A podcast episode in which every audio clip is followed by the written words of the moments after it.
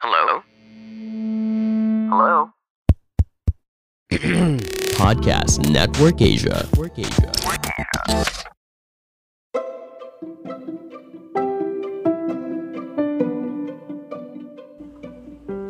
Welcome to I Homeschool PH, a podcast that aims to help homeschoolers on how to do homeschooling without losing your mind. It is our hope that each episode will leave you inspired and offer practical wisdom on how to enjoy this process of educating your kids at home. So relax and let's learn together. We are glad you're here.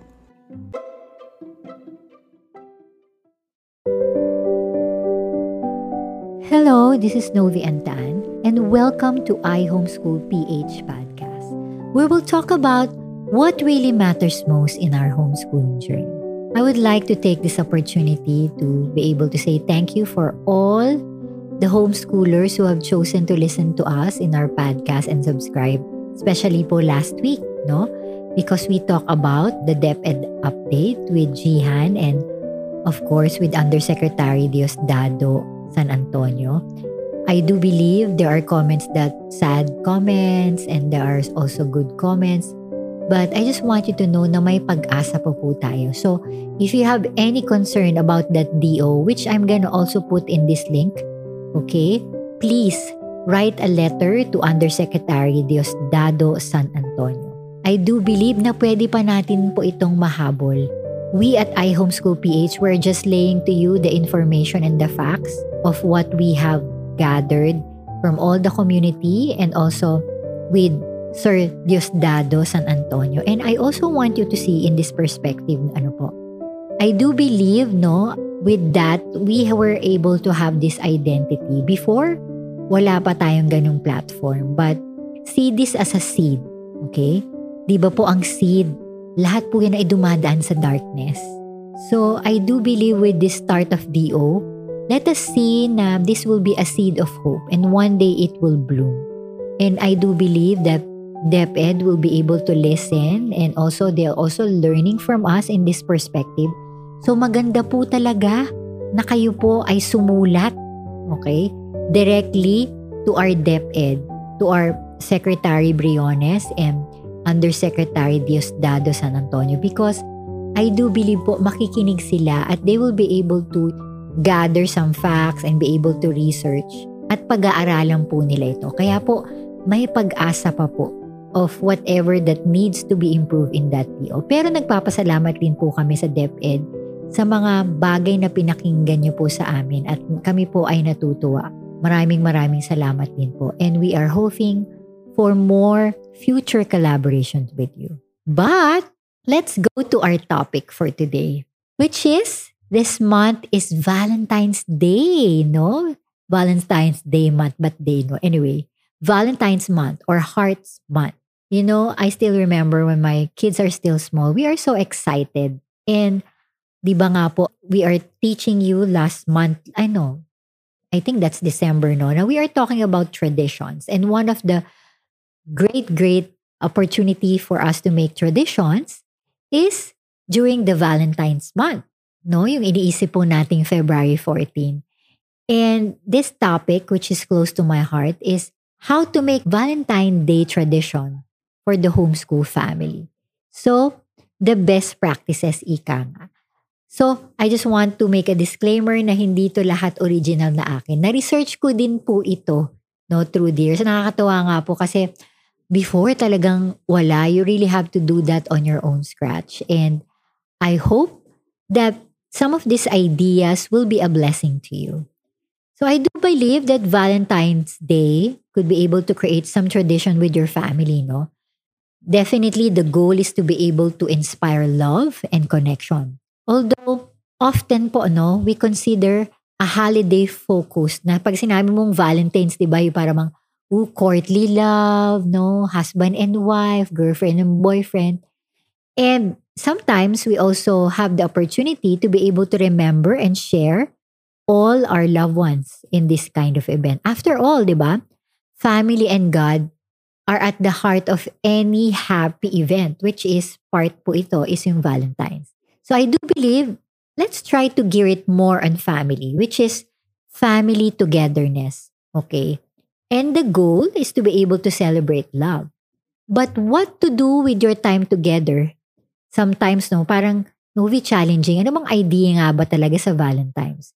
We could be able to make family traditions that could be able to help promote shared experience and build memories, no? Make your own, make your own unique memories because our kids will look forward to this meaningful tradition that you could be able to give your kids a sense of belonging, which can also have an effect against tinatawag natin commercialism or tinatawag nating negative current culture norms. Hindi naman po ginagawa ng iba, eh kailangan mong gawin, di ba? Kailangan unique sa inyong pamilya. So, with all this too many to do, maybe you are habit na tumitingin po kayo sa Pinterest, no? We just need to find that unique tradition during Valentine's, no? That works for you. Okay, so disclaimer again, ako ilang beses na ako nagbanggit nito, no? Na lahat po ng sasabihin ko dito, it doesn't mean that it will work for you, but I do hope it will be a blessing. So how do we need to achieve that balance of shared experience without over, you know, burdening yourself of others, yung to-do list of kailangan itong gawin natin, kailangan ito gawin natin.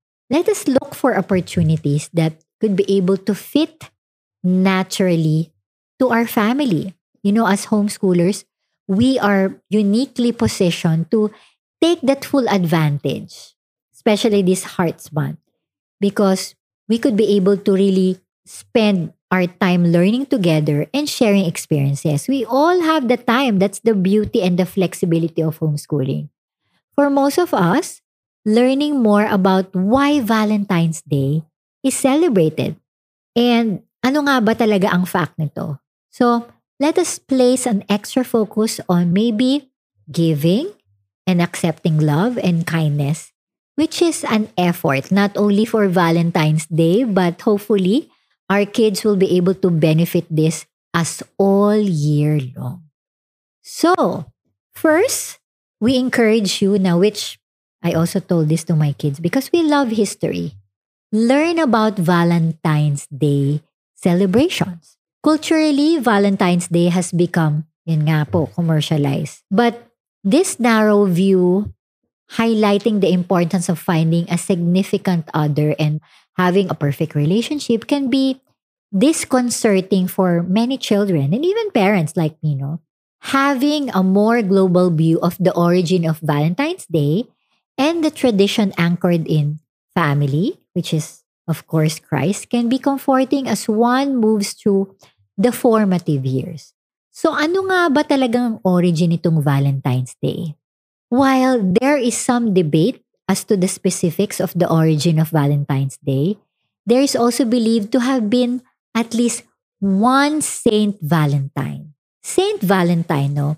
Sabi nga ni Robert Sabuda, this is a wonderful picture book that shares some of the commonly held beliefs about this man and his life. Another fabulous picture book is The Story of the Valentine's Day. Siya rin po. So, Robert Sabuda. This book talks about the possible origination of the Valentine's Day as far back as the Roman holiday. Okay?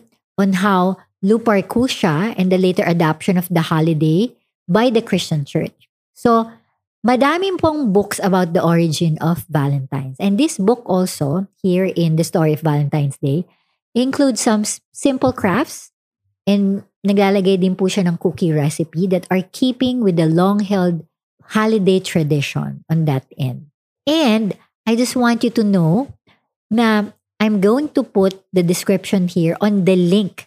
There's a cartoon that you could be able to watch this with your small kids. And also there is also history, okay, na for kids who are older that you'll be able to know kung ano ba talaga tong Valentine's Day. And that's one of the fact, which is si Saint Valentine. So I'm not gonna tell you more of Saint Valentine here because I do not like it to preempt because I want you to research on it.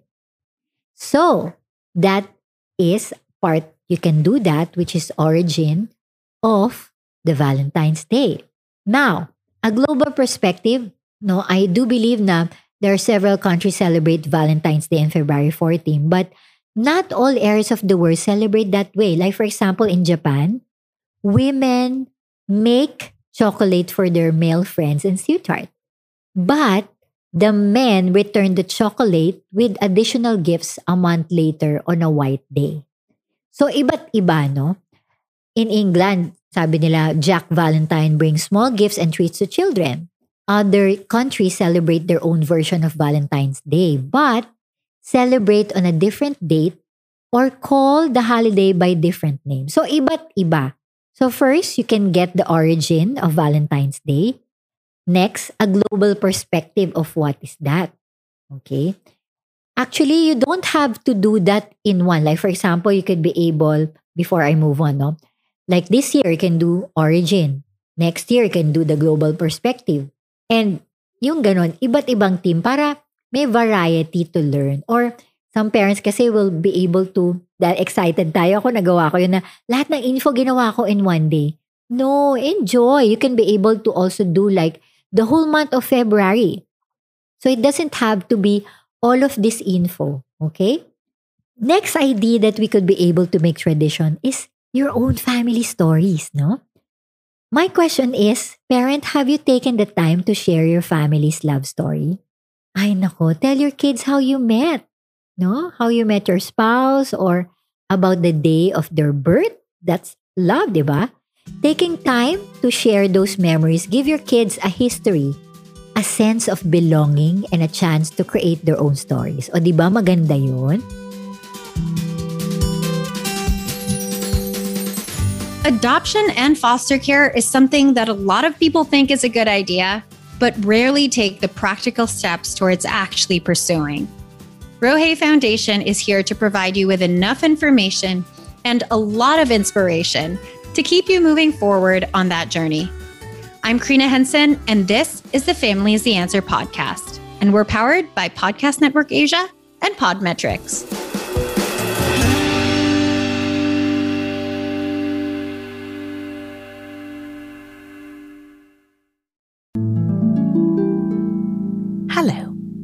I'm Granny Macduff. Join me for a new story every week, or listen to all of my stories anytime. You can listen wherever you get your podcasts.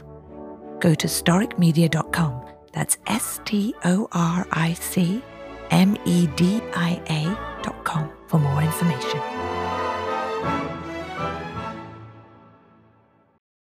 Next is, ang maganda is if you know the book of Gary Chapman about the five love languages, you could also be able to do that. Okay? Like for example, in another day, before I move on on that end, ano nga ba tong five love languages? So, yung author po si Gary Chapman, he describes five different ways of expressing love, no? Which includes words of affirmation, quality time, receiving gifts, acts of service, and physical touch. So, by doing this, you could be able to help children recognize and respect these different avenues of demonstrating affection, which can empower them to truly give love to those most precious to them. But I just want, again, another disclaimer, no? Hindi naman po this the only way to do it, no? But it's just like educate your child. But do not be like parang, uy, kailangan ko ng ganito ha, or words of affirmation yan, dapat quality time, no. Do not box yourself on that end. This is one way to be able to educate yourself and educate your kids as well on the different types of love languages. But again, okay, I just wanted you to say na do not box yourself, okay? Now, so with that intention, we could be able to express love for our children using these five languages. So here are some few suggestions. Sample lang po ito. You can add to this if you like. If you don't like the five language, you can add more, no? Like for example, you could be able to do like words of affirmation muna. You could be able to say, Happy Valentine's Day. Yon, words of affirmation. Yun. I love you, anak. It doesn't take long but makes a big impact for our kids and other family members who speak words of affirmation as their primary language. So, if you want to take it further, there's an easy project no that you could be able to do. Like for example, you can cut small heart shape on a white cardstock and then wrote some of your favorite things about them on the heart in a white crayon in order to discover what you had written and then colored over that white crayon with maybe a magic marker to make those words of affirmation appear. So, what are the things that you could be able to express through words of affirmation that you love that person, that you love mommy or daddy, or that you love your child? So, words of affirmation, there's a lot that you could be able to do. Next is quality time. Siguro make it a point, definitely, no? To spend time together this Valentine's Day. So, what does your family love to do together? Like for example, our family loves, mababo kami, we love talaga a good movie night, no? So, ganun lang kami. And then we will cook kahit na sinasabi nga nila, di ba? Hindi siya uh, healthy, but sometimes we do that in special occasion just for the thought. Yung pansit canton, nagluluto kami, totoo yun. Or for example, reading aloud, no? Cooking a meal together or playing board games together are fabulous options. And one of the things that my husband does is he gives flowers to us every Valentine's, to us girls. So tatlo kami, ako, uh, my daughter Kyla, my first child, and my youngest. So mga ganon, no? So make ways for you to be able to do some quality time together. Next is receiving gifts. Yun nga na pala, nauna na pala yung sinabi ko. So, yun nga, kami ni Chinky, no, my husband, even when they were still small, I still remember Even when Kyla was two years old, binibigyan na ni Chinky ng flowers ang aking mga girls, no? Whatever, if it's not flowers, but something that they love, no? So our children, you think na parang they're still small, it's okay. You could be able to give like maybe a chocolate, an orange, an inexpensive item or a toy or a personal favorite. I do believe that that's good, no? Kasi one of the things that I want you to share to you guys, na pag ang ama mo or ang ama nagbibigay sa'yo during Valentine's Day, isipin mo, pag one day niligawan na yung anak mo, no? Hindi na sila magugulat kasi ginagawa na yun ng tatay eh, di ba? So, my daughters are really secure on that end, no? And I do believe na iba pag ang tatay ang nagbigay sa anak na daughter, di ba? So, one of the things that you could be able to do is you could be able to make some games like scavenger hunt, no? Wrapping all of those gifts and put it put it under whatever table and make it fun for especially for the small kids as well. Next is acts of service. What we can do is like for example, one of the things or my daughter did when they were still small, they will make me breakfast, no? And they will make some heart shape, kahit na hindi talaga heart shape, in an egg in toast, pwedeng ganon, or heart shape pancakes. Okay, yun acts of service. Some of the things that you'd be able to do and be able to serve one another through of that. So that's acts of service. Next is physical touch. Well, definitely. A great hug is one of the best ways to be able to show your kids you love them and as parent to parent. Iba yung pag nakikita ng mga anak natin, no, na tayo, husband and wife, tayo mismo yung nag-hug. So fill in with a lots of hug, physical touch, no? Like now, ang mga anak ko, mga teenager, they still want that hug. Think of activities that you can do together, no? Like bird watching or whatever you love to do. Okay? Provide your kids the tool to express these love languages to others. And these are only simple steps or only a guide for us parents that enable us for our kids to be able to express love to others on Valentine's Day and throughout the year. First, no, sinasabi ko nga po na we need to lead by example. Next, we need to encourage them when they try, no? Like for example, making all of those like I still remember no yung anak ko nagluto pero hindi perfect yung naluto niya, it's okay. You are encouraging them and it's okay them for them to do that, no? And wag sila mo frustrate kahit na hindi perfect yung pancake na ginawa nila. Next, show appreciation for what they do. Do not point at what they don't do. Yan ang pinaka-importante. Kasi nag-exert na sila ng effort to prepare for you, di ba? Next is provide ideas and support. Or it doesn't have to be Siyempre, mag-iisip, Mommy, I want to give you an iPad. Siyempre, hindi naman niya magbibigay yon So, some creative ways that you could be able to give one another that it's not naman expensive, but it could be able to express their love for each other.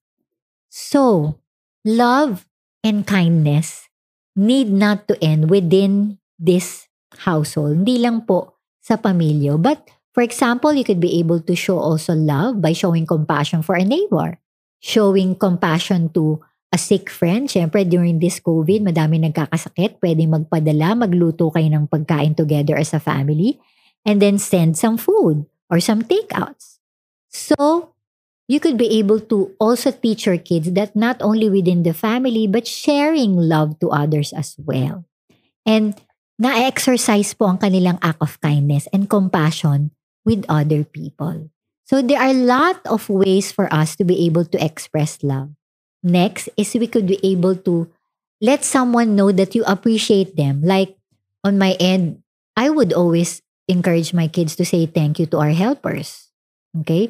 Or Say thank you for your teachers who have taught you na nagpartner sa atin, no? Yung mga PE teacher natin, mga music teacher natin. Okay? Let your kids give that opportunity to be able to thank them and express their love that you appreciate them as well. Next, maybe you could be able to create some gratitude lists.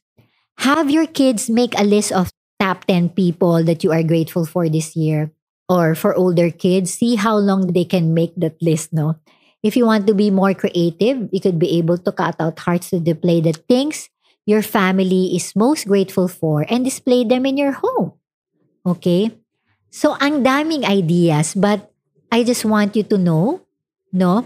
I do believe, ano bang mas importante? First, you could be able to teach the origins of Valentine, a global perspective about Valentine, your own family stories, you could be able to teach the five love languages, okay? Which is you can do it in quality time, words of affirmation, receiving gifts, act of service, physical touch, and syempre, sharing what we have with our neighbors, okay? And most importantly is pray. You know, mga parents, spend extra time or minutes of prayer time to thank God, which is He is really the love, okay? Maybe we could be able to thank God na, Lord, thank you for the love that you have given us, the love that you have shared to us, that you have died for us. And that's the perfect love that you have given us. And also thank God for the special people in your life. Pray for those who love you and ask God to look after them and have they know their love in return. So consider adding this to your prayer or whatever that you want to add to those prayer. But I just want you to remember that prayer is really important in this journey. So, Valentine's Day is a huge opportunity for us to be able to connect and make meaningful tradition with our families, regardless of whether you choose to do some of these activities of your own family favorites or neither. Remember that today and every day is a great time to hold your family close and to tell them how much you care. It's like just saying I love you is one of the greatest message that we could be able to carry on to our children. At nagpapasalamat po ako, maraming pong salamat and I hope that you learn a lot in our podcast for today on how to make Valentine's Day tradition for our homeschooling family. Maraming maraming pong salamat. Dahil po Love Month, lagi lang po nating tatandaan in homeschooling, relationship, and loving each other is more important than academics. Ako po si Novi Antan, your homeschool coach, and I homeschool. Maraming maraming pong salamat and God bless you!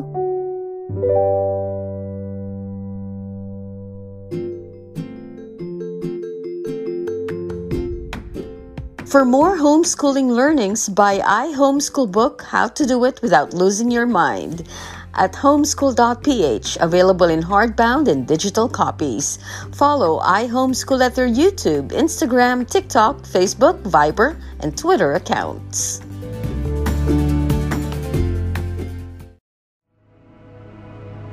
The views and opinions expressed by the podcast creators, hosts, and guests do not necessarily reflect the official policy and position of Podcast Network Asia, the hosts of the program, or other programs of the network. Any content provided by the people on the podcast are of their own opinion and are not intended to malign any religion, ethnic group, club, organization, company, individual, or anyone or anything.